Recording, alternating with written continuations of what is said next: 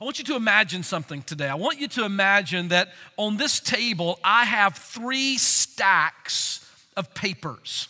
And the first stack over here to my left, uh, this will be all of the founding documents of the United States of America. And they're just piled high, high here, these ancient parchments, 200 plus year old parchments of our founding documents. And then imagine next to them are stacked um, all of the speeches and the writings of our founding fathers, quotes and speeches that they made, and those words that record the thoughts and the heart of the men who founded the United States. So you have the actual documents, and then you have the, the heart of the people who founded the nation. And then imagine here to the right is another stack of papers, and these papers contain the lyrics to all of our historic national hymns, the songs that we have sung as a nation over the last 250 years. And if you were to take all of those documents and to weave them together, uh, the, the founding documents, the words and speeches, the lyrics of our songs, if you put them all together, they would harmonize to tell a story. And they would celebrate what is the greatest virtue of the American people and what is the greatest virtue of our nation. And that greatest virtue that we possess and that these documents would celebrate and affirm for us is the freedom that we enjoy as a people. I think you would agree with me, our greatest virtue as a people, as a nation, is our freedom. And so, if I were to begin to pull documents from that stack on the left, I would pull the Declaration of Independence, which, as most of you know, begins in this way in Congress, July 4th, 1776.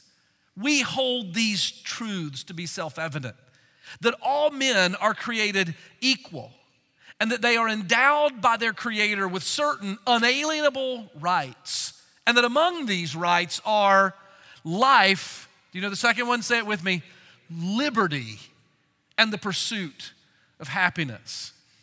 A second document that I might pull would have been written about a dozen years later. It's the Constitution of the United States. And in the preamble to the Constitution, we would read, We, the people of the United States in order to form a more perfect union, establish justice, ensure domestic tranquility, provide for the common defense, and secure the blessings of, do you know the word? Liberty. And secure the blessings of liberty to ourselves and our posterity, to ordain and establish this Constitution of the United States. And if I were to move from that stack into that middle stack of papers where we would be reading the speeches and the writings and the, and the quotes of the founders, we would have numerous ones that would emphasize our freedoms as well. Benjamin Franklin said this He said, Freedom is not a gift that is bestowed upon us by other men, but it is a right that belongs to us by the laws of God. Patrick Henry famously said, many of you will recognize his quote. Patrick Henry said, I know not what course others may take, but as for me, would you say it? Give me liberty or give me death. You see, in all of these documents, we would hear this refrain over and over again that the great virtue, the common denominator, the great inspiring reality of our nation is that we are a free people. Even a number of years later, when the pledge to our flag was written, it states that we are free. It reminds us that we are free people. I pledge allegiance to the flag of the United States of America and to the republic for which it stands, one nation under God, indivisible with, say it, liberty and justice for all. And even our national hymn, our great national hymn that is called America, sometimes called um, My Country Tis of Thee, but it says, My country tis of thee, sweet land of liberty. Of thee I sing. Land where my fathers died, land of the pilgrim's pride, from every mountainside let freedom ring. Over and over again, this is the refrain. These are the themes of our documents, our songs, and our founders. And it proves what is true in the heart of our founders and of so many that followed them. It is that Americans have always been a freedom loving people. We have always been. But you have to ask the question how did this commitment to freedom originate? Where was it born? Because you understand that a nation originated, conceived with the idea of freedom, and built upon the principles of freedom is not common in human history. It's not common in the building of societies. In fact, it's rather unique. And so, what was it that inspired the founders to be so committed to building a nation that was a free nation? And the answer is quite simple it is that these ideals, these principles of freedom, are found in the pages of God's Word. These are gospel ideals, these are Bible principles. And America is a free nation because she was founded upon the principles of the Word of God, which are the principles of freedom. In fact, I want you to write this down because I never want you to forget it. And this is going to serve as a foundation for what we're going to build upon all summer long in this new teaching study. But it's the simple fact it is that God is the author of freedom. God is the author of freedom. And here's what I want to say to you about that.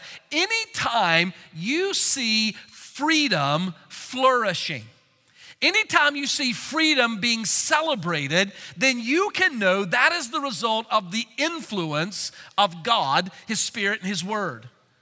And wherever in the world you see oppression ruling, wherever in the world you see tyranny dominating, that is evidence of the absence of the influence of God and rather the presence of the influence of darkness and even of Satan himself because God is a freedom lover.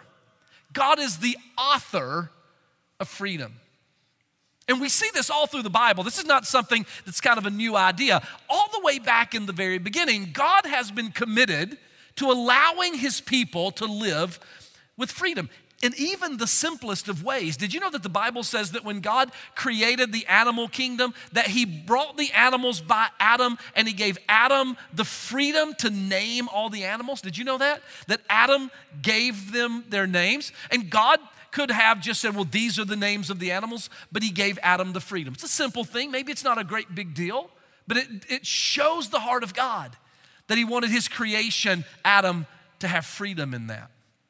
And in a much more profound way, in God's dealings with Adam and Eve, he gave them great freedom. This is the reason that Eve had the opportunity, and ultimately Adam as well, had the choice to make a self determination about whether they would obey God and live with his blessing, or would they disobey God and suffer the consequences. God gave to Adam and to Eve the freedom to make their choice. And that freedom from God has continued from the Garden of Eden all the way through until today, and it shall ever continue as long as man is upon the earth.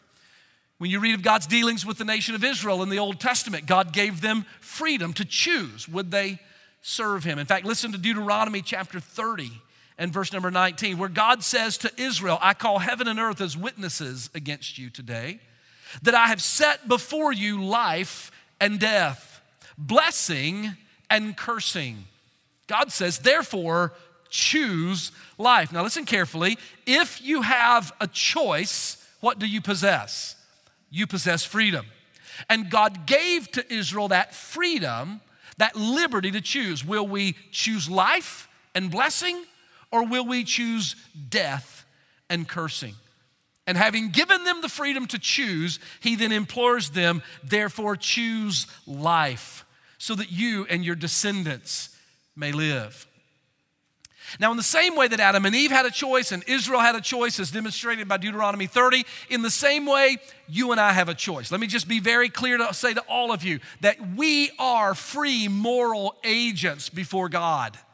He gives us the choice. We can self determine if we will choose to follow God and obey Him and walk in His blessing, or if we will choose to disobey God, walk in our own way, and live with the consequences that come with such a choice. God is not a puppet master, He is giving to us that choice all the time. God loves freedom. But we should understand that Satan, on the other hand, is a hellish taskmaster. And while God offers us freedom, Satan wants to bind us up. He wants to enslave us. And he does this to people all the time. Maybe you're sitting here today, and the truth of the matter is, and this is not obvious on the outside, it's not obvious by the look on your face, or it couldn't be evidenced by anything physical, but in your heart and in some sin patterns in your life, you are living as if there were chains wrapped around your body. You are enslaved to certain sin patterns. We might call them pet sins, or we might call them my own personal struggle or whatever. But it's these sins that Satan seeks to put a hook in and to hold us in bondage. Sometimes those enslavements form in the way of addictions.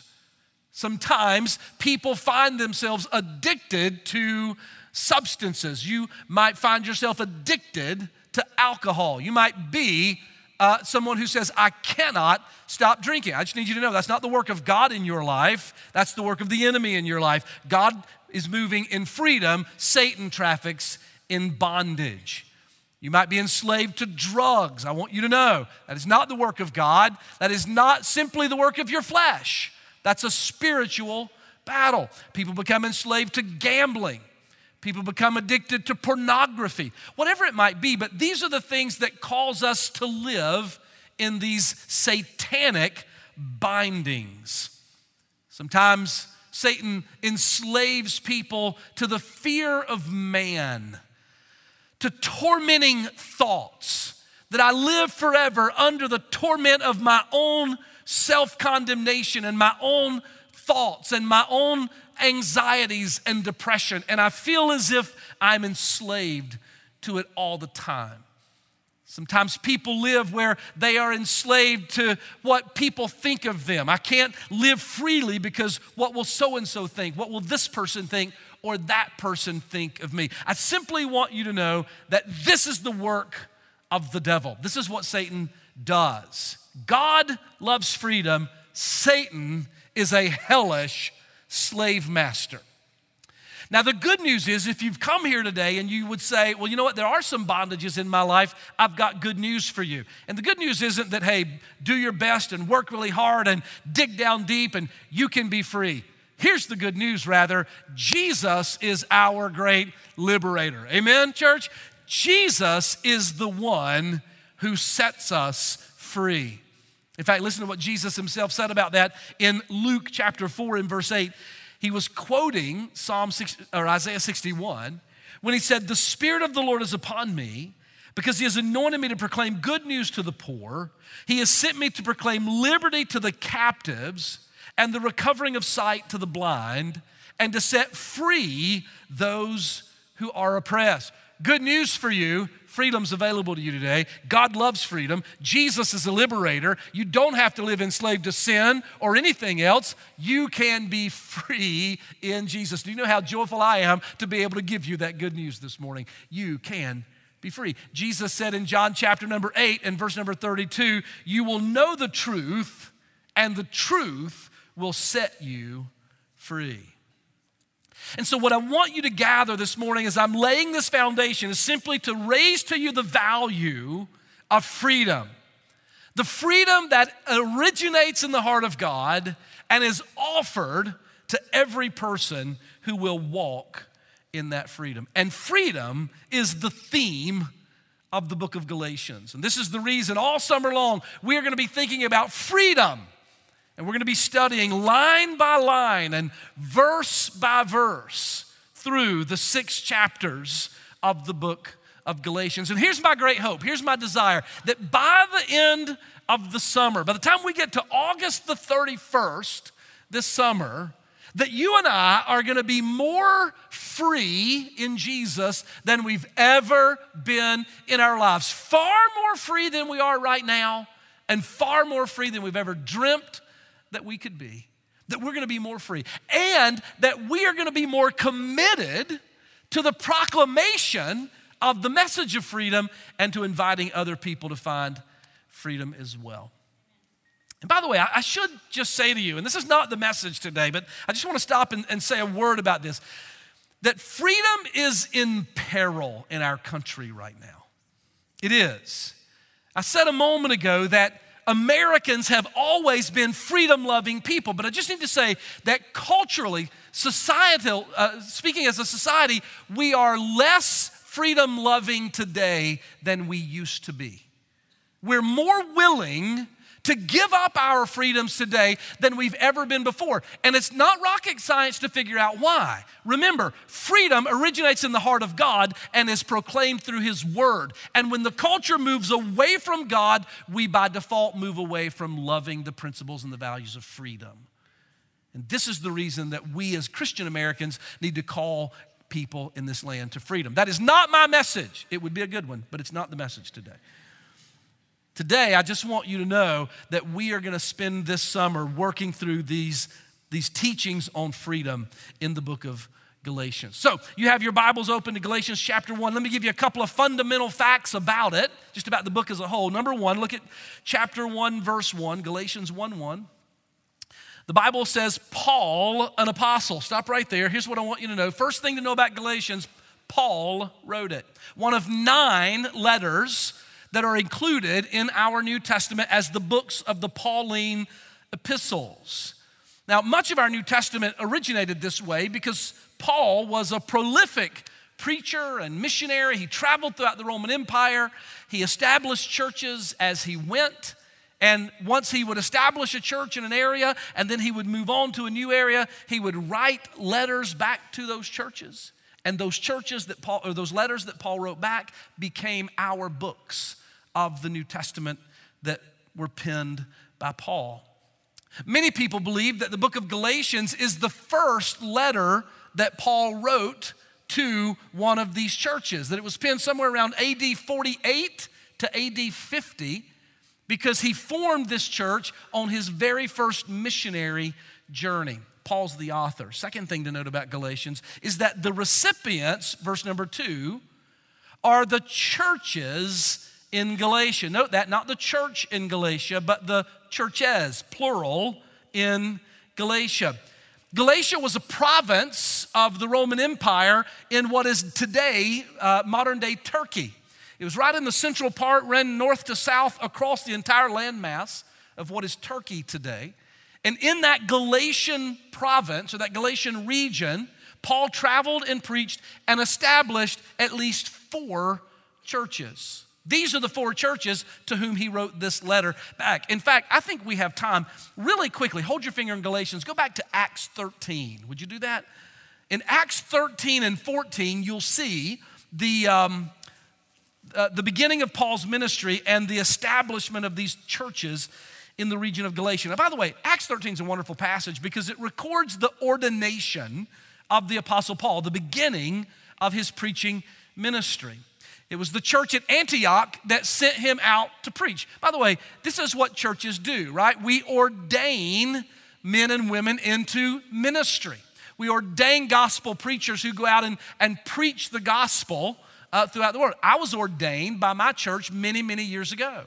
I couldn't do what I do without that church's ordination. They gave me permission, they affirmed God's call on my life.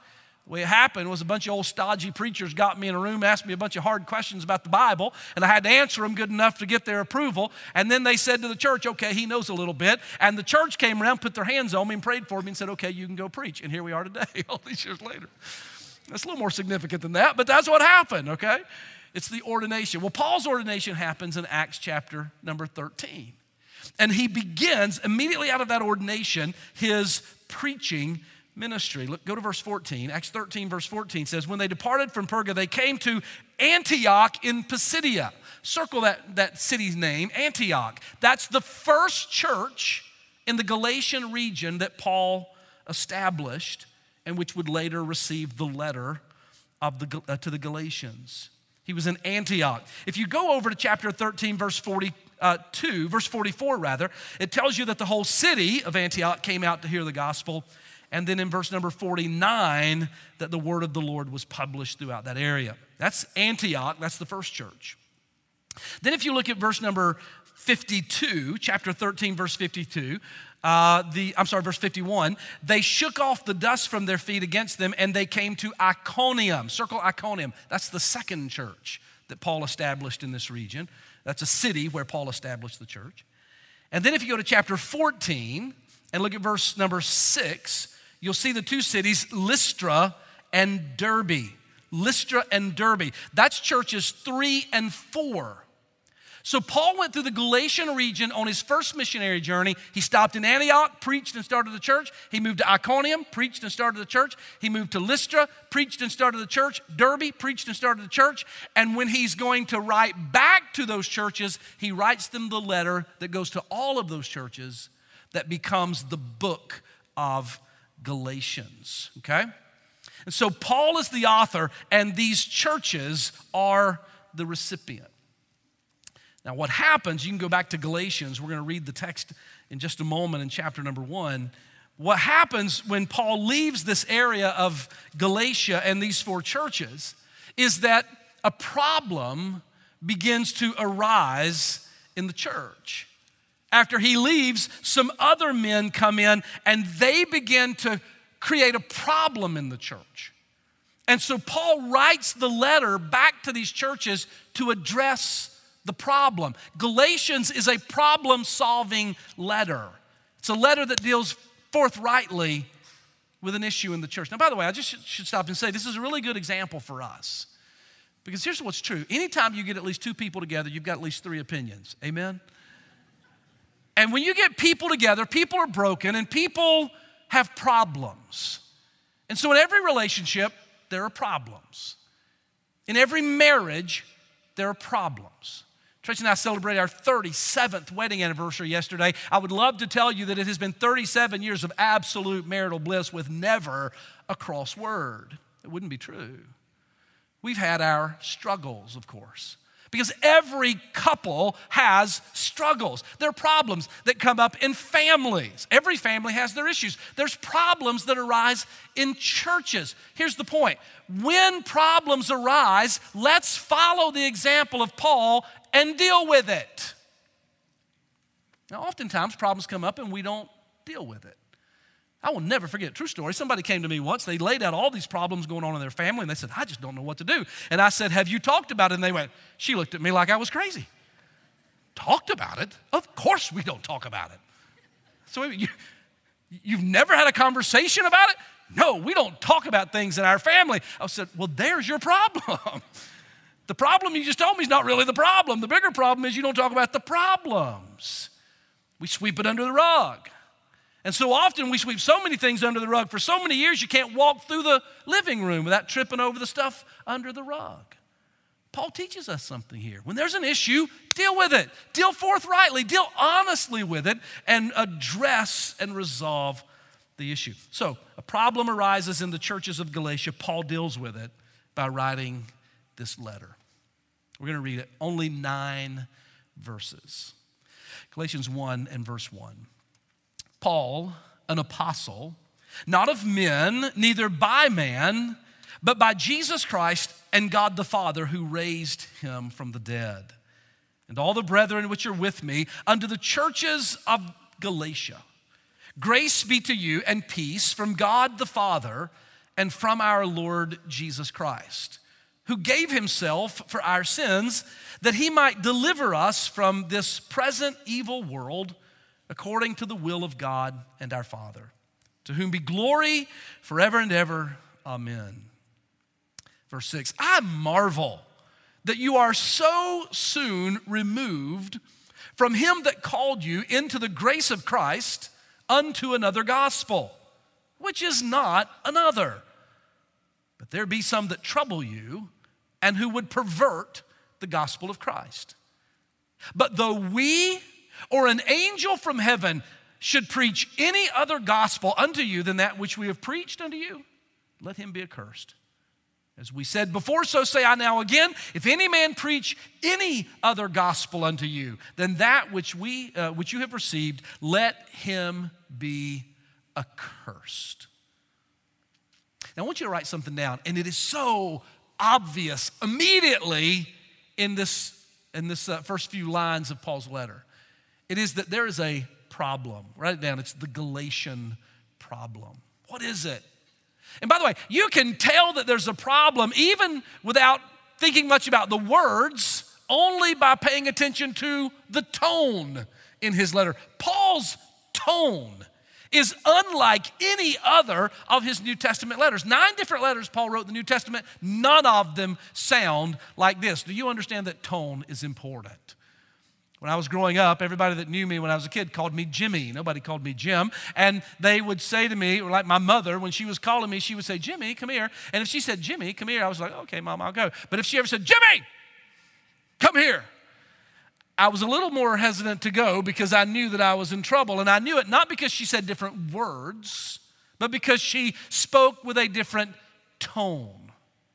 If she ever said to me, Bobby James Dykes Jr., you get in here. I knew I was in trouble then. I was going the other way. The point is, tone matters, and I want you to see the tone of the Apostle Paul. He begins the letter like every other letter, which was typical of letters in this time and typical of Paul's letters always. The first five verses are all salutation, they're greeting. It's a normal way of beginning a letter stating who's writing, Paul the Apostle, stating who it's written to, the churches in Galatia, and then a greeting. Grace be to you uh, from God the Father and the Lord Jesus, who gave himself, to whom be glory and honor forever and ever. Amen. That's very typical. But what's untypical in this letter is that he then skips the niceties, he cuts to the chase and gets right to the problem. In every other one of Paul's letters, he does this. He has the greeting, and then he says this Every time I think of you, I thank God for you. I love you so much. I'm praying for you. You're such a blessing to me. I've heard of your faith. They're all like that, except for Galatians. And in Galatians, he's like, This is Paul to you. What's up? I mean, in verse number six, he cuts right to the problem. He says to them in verse number six, I marvel. It means, I'm astonished I, I can't even believe what I'm seeing. I marvel that you are so soon removed. The word removed, don't misinterpret that as if to think that the Galatian believers were victims and had no choice in what was happening. The word to be removed means to desert. That you're a deserter would be a way to say it that you've exchanged one gospel for another, that you've moved away from. Verse number six I marvel that you have deserted him who called you into the grace of Christ. By the way, who is the him? Who, who is it that they've deserted? Him who called you into the grace of Christ. Let me read to you verse number 15, chapter 1 and verse 15, if you need clarity about who the him is. But when it pleased God, who separated me from my mother's womb and called me by his grace. The him in verse number six is God. I'm shocked, he says, that you have so soon, so quickly deserted God who called you by his grace. I shouldn't say to you, if you do what these Galatian people did, if you pull away from what is true, listen carefully, if you pull away from Christ, if you pull away from the service of Christ and the advancement of the gospel and the love of Jesus and the body of Christ, if you pull away, you're not deserting your friends so much. You're not deserting your family so much.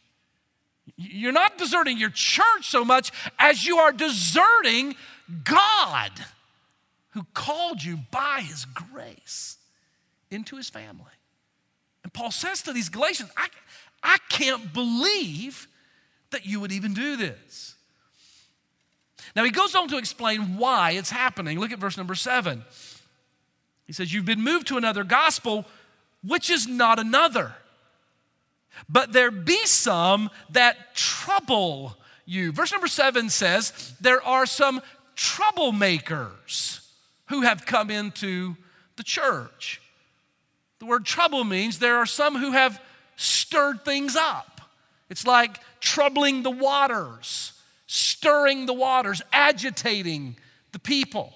That, that's what the word trouble means. There are some who have come in and they've agitated you.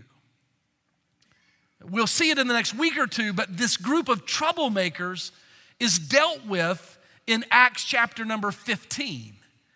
And in that passage, they are referred to, listen, as those who subvert the souls of men. Now, you don't want to be a soul subverter, right? Because God places great value on the soul, and you don't want to be a person that God has called a soul subverter or someone who undermines the well being of the soul of a person. Now, the point is that these troublemakers have come into the church after Paul's departure and they're, they're subverting the souls of the people. Next week, we'll deal very clearly about what it is that they're doing, how it is that they're subverting the souls, how they're causing this trouble. But for now, suffice it to say that they are simply causing these people to move away from Christ. Now, a couple of things you need to know, and, and, then we'll be done, and that is that how it is that they begin to move the people away, okay? So, the first thing that they're doing, write this down, is that they, they do this by challenging Paul's authority. They're questioning the authority or the teaching of Paul. This is so clear in verse number one, where Paul begins in the very first line of his letter, like no other letter that he's ever written. In every other letter that Paul writes, he, he introduces himself this way Paul, a servant of Christ, or Paul, an apostle of Christ by the will of God. He's identifying himself. But in this chapter, in this letter, listen to what he says. Look at verse one Paul, an apostle, that's typical. Here's what's not typical. In parentheses, he says, Paul, an apostle, not of men, neither by man, but I'm an apostle by the will of God and his son Jesus, whom he raised from the dead. Obviously, Paul felt the need to, to assert his authority as an apostle because it had been questioned by these troublemakers. They were saying he was not an apostle, that God had not called him to be an apostle, and that he was only an apostle because he made himself to be so or that other men made him to be so, but he wasn't truly an apostle who had any authority in their lives. And so Paul asserts, no, I am an, uh, an apostle by the will of God. They had accused him of trying to please men, to please the Gentiles. Listen to what he says in verse 10. We didn't read it, but look at it, verse 10. For do I now persuade men or God? Do I seek to please men? For if I yet please men, I should not be the servant of Christ. So here's what's important it is that in this verse, Paul is claiming equal apostolic authority with Peter and James and John and all of the original apostles. Now, you think about this for a second. If y'all with me, say amen. Don't miss this. Jesus called every one of the original 12 apostles personally. Andrew, follow me. Peter, follow me. Bartholomew. He personally called them to himself. He breathed upon them their anointing for the ministry of, of their apostolic ministry. He ordained them to this apostolic ministry. And now, Paul, who never met Jesus Christ when he was on the earth, who never met Christ before his crucifixion or resurrection, Paul comes forward and he says, I too am an apostle because Jesus, after his resurrection, met me on the road to Damascus and he called me to be an apostle, just like Peter and James and John. That's quite a claim. And you should know, by the way, that all of the original apostles affirmed Paul's apostleship. They all agreed with him that he was, in fact, an apostle. So this had been drawn into question. And Paul is asserting his authority, not because he feels threatened, but he's asserting his authority for the good of the church. In fact, here's a principle I want you to think with me about. In fact, I want you to talk about this in your small groups this week. Some of you, many of you, are going to circle up in groups this week. And I hope all of you will. If you're not in a group, go by Groups Lounge and get in one because you need to be in a circle, not just a row. But when you get in your circles, when you get in your small groups this week, I want you to talk about this principle. Just jot, jot it down and then talk about it in group. It's the principle that says biblical authority secures personal freedom. What do you think about it? Biblical authority secures personal freedom. We tend to think that if I have authority over me, I'm not free. But biblical authority doesn't bind me, it sets me free. Let me give you an example. God has ordained the family in this way that He has said that the husband is the head of the wife. Not more spiritual, not, not any more saved, not better than, but in terms of God's order, He has said the husband is the head of the wife. Ephesians chapter number five says this So let the wives be subject to their husbands in all things. Even as the church is subject to Christ, wives should be subject to their husbands because as Christ is the head of the church, the husband is the head of the wife. Ephesians chapter 5. I've told you before, by the way, that I once asked Tracy, my wife, this question. I walked into the kitchen carrying my Bible. I gave her no context. She didn't know I was going to ask the question. I just opened to Ephesians 5, read those three verses that the wives be subject to the husbands, the husband is the head of the wife. I closed my Bible and said, What do you say to that? How does that make you feel? What's your immediate gut reaction? And without hesitation, she said, Freedom. so I was surprised. I said, Really? Freedom? And she said, Yeah, freedom. And I said, Why freedom? And she said, because it's on you, man. If you mess up, God's going to get you. I'm free. Biblical authority produces and secures freedom. Let me give you another example. God has said that parents are to exercise authority in the lives of their children. And when parents exercise authority in the lives of their children, it produces an environment where there is freedom for that child to flourish in their personality and in their giftedness and in, in what they, how, how they develop to the glory of God. They have great liberty, even though they live under the authority of their parents. That's a biblical design. Can I give you one more? How about police providing moral authority in a society.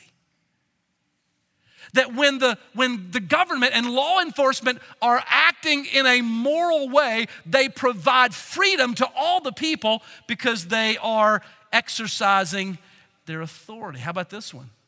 When pastors offer godly authority over the guidance and the shepherding and the direction of their church then the gospel is free to flourish and go forward. But here's the thing with all the things, those examples I just mentioned, Satan lies to us.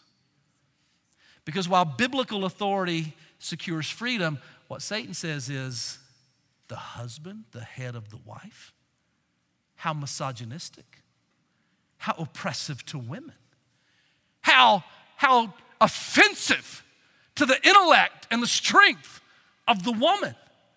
And Satan says that if you cast off the authority of the man in the home, then the home can flourish more. But all it is is a lie to bind up that family.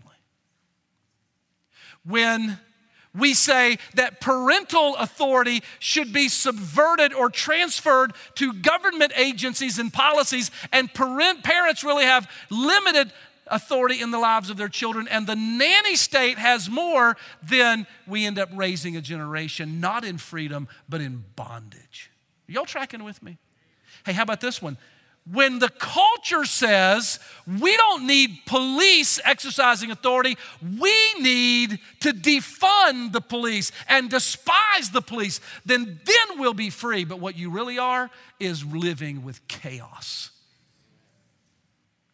Or what about when churches function? And ours doesn't, praise God. But what about when churches function not with an under shepherd leading that church, but with a pastor as an employee of a congregation instead of the shepherd God placed to lead them in the, in the ministry of the gospel? Then that church locks down and ministry becomes impossible. Understand this God has ordained authority. Even in the same breath that he loves freedom, he ordains authority so that freedom can then be enjoyed and that it can flourish. Well, they were undermining that authority. And so this was causing the people in Galatia to not be free. One last thing I need to say to you, and we'll be done. We're going to come back next week and we're going to talk about exactly what these people were doing. I, I don't want to get into it today because it's going to be an entirely different message. Today, though, what I want you to do is to feel. If I could, if I could get into your soul, I want you to feel something in this passage. And it is the intense, furious anger of Paul. He is livid. Look at it. Verse number six. I marvel that you are so soon removed from him that called you into the grace of Christ unto another gospel. Verse 7, which is not another. I can almost hear his voice saying it that way unto another gospel. And there is no other gospel, which is not another. But there are some who are troubling you.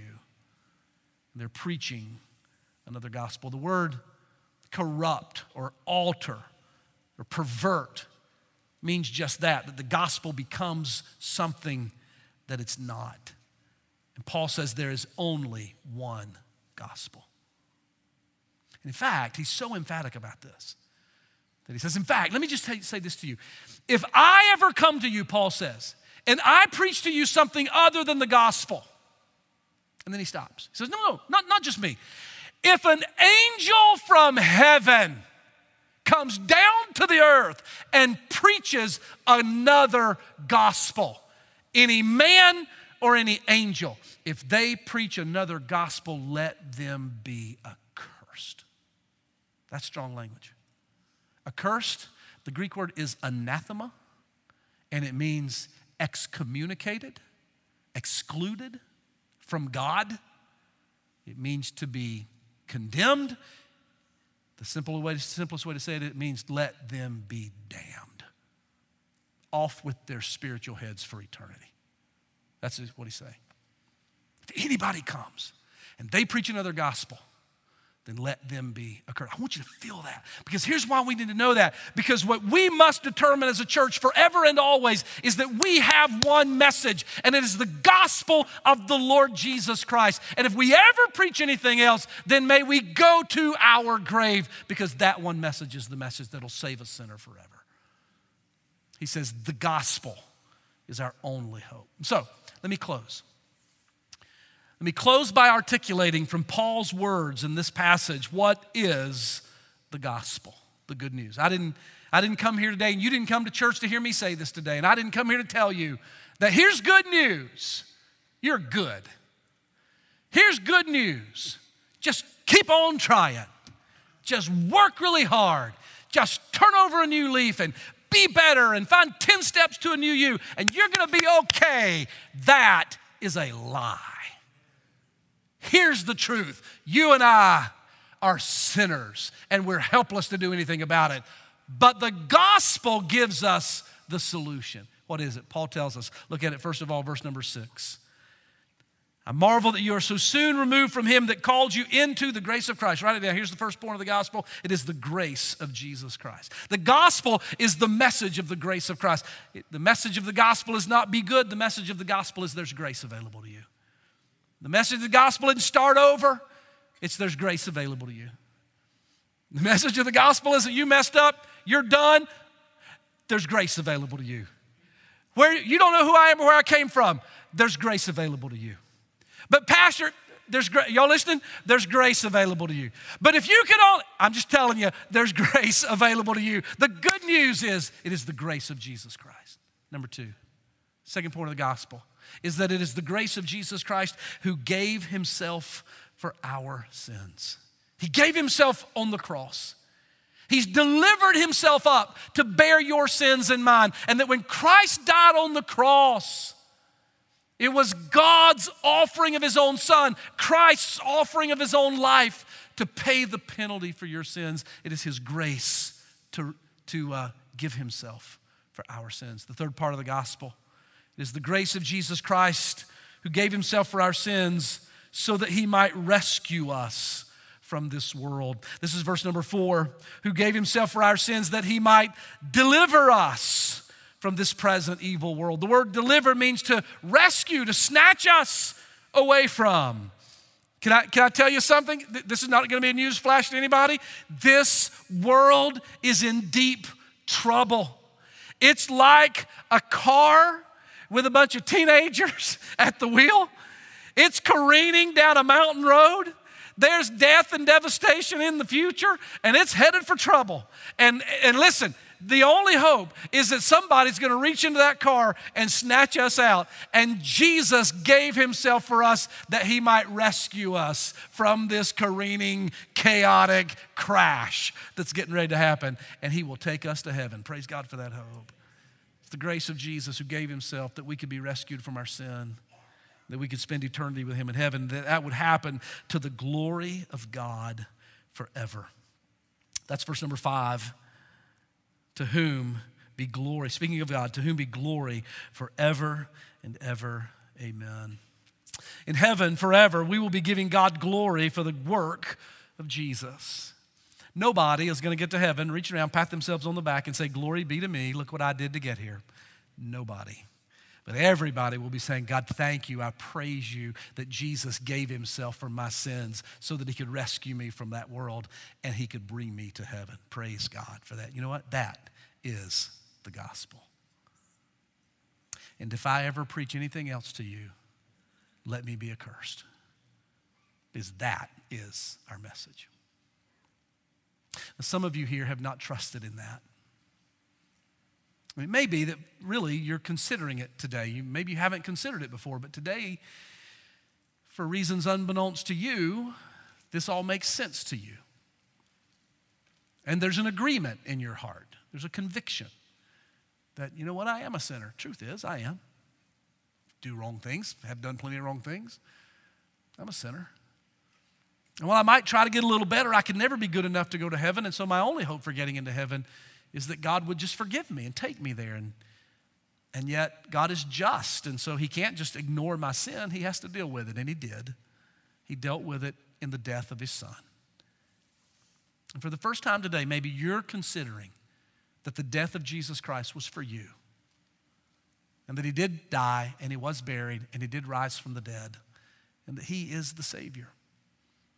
And you believe, maybe like you've never believed before, that the only way you're going to heaven is if Jesus takes you there and you know that you need him.